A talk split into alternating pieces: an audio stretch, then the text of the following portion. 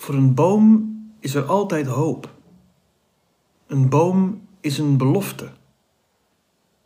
En volgens die belofte komt er een man, een mens, een twijg op een tronk, een spruit van God, die de mensen weer wil verbinden met de aarde, met een schepper.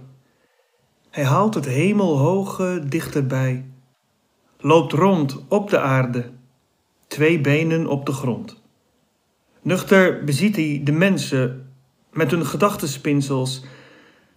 Zijn armen wieken niet, ze wenken. Kom, keer om naar hoe je bent bedoeld. Leef in het licht. Leef geworteld. Hij doet wat hij zegt. Zijn handen helen. Hij opent blinden de ogen. Hij vraagt: Wat zie je? De blinde man zegt: Ik zie mensen. Het zijn net bomen, maar ze lopen rond. Even later ziet de blinde man alles helder, met open ogen. Hij kan alles weer onderscheiden: mensen en bomen. Hoop is dat de blinde man zich herinnert wat hij zag.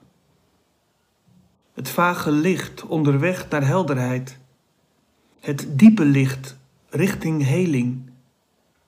De groene waarheid. Mensen zijn net bomen.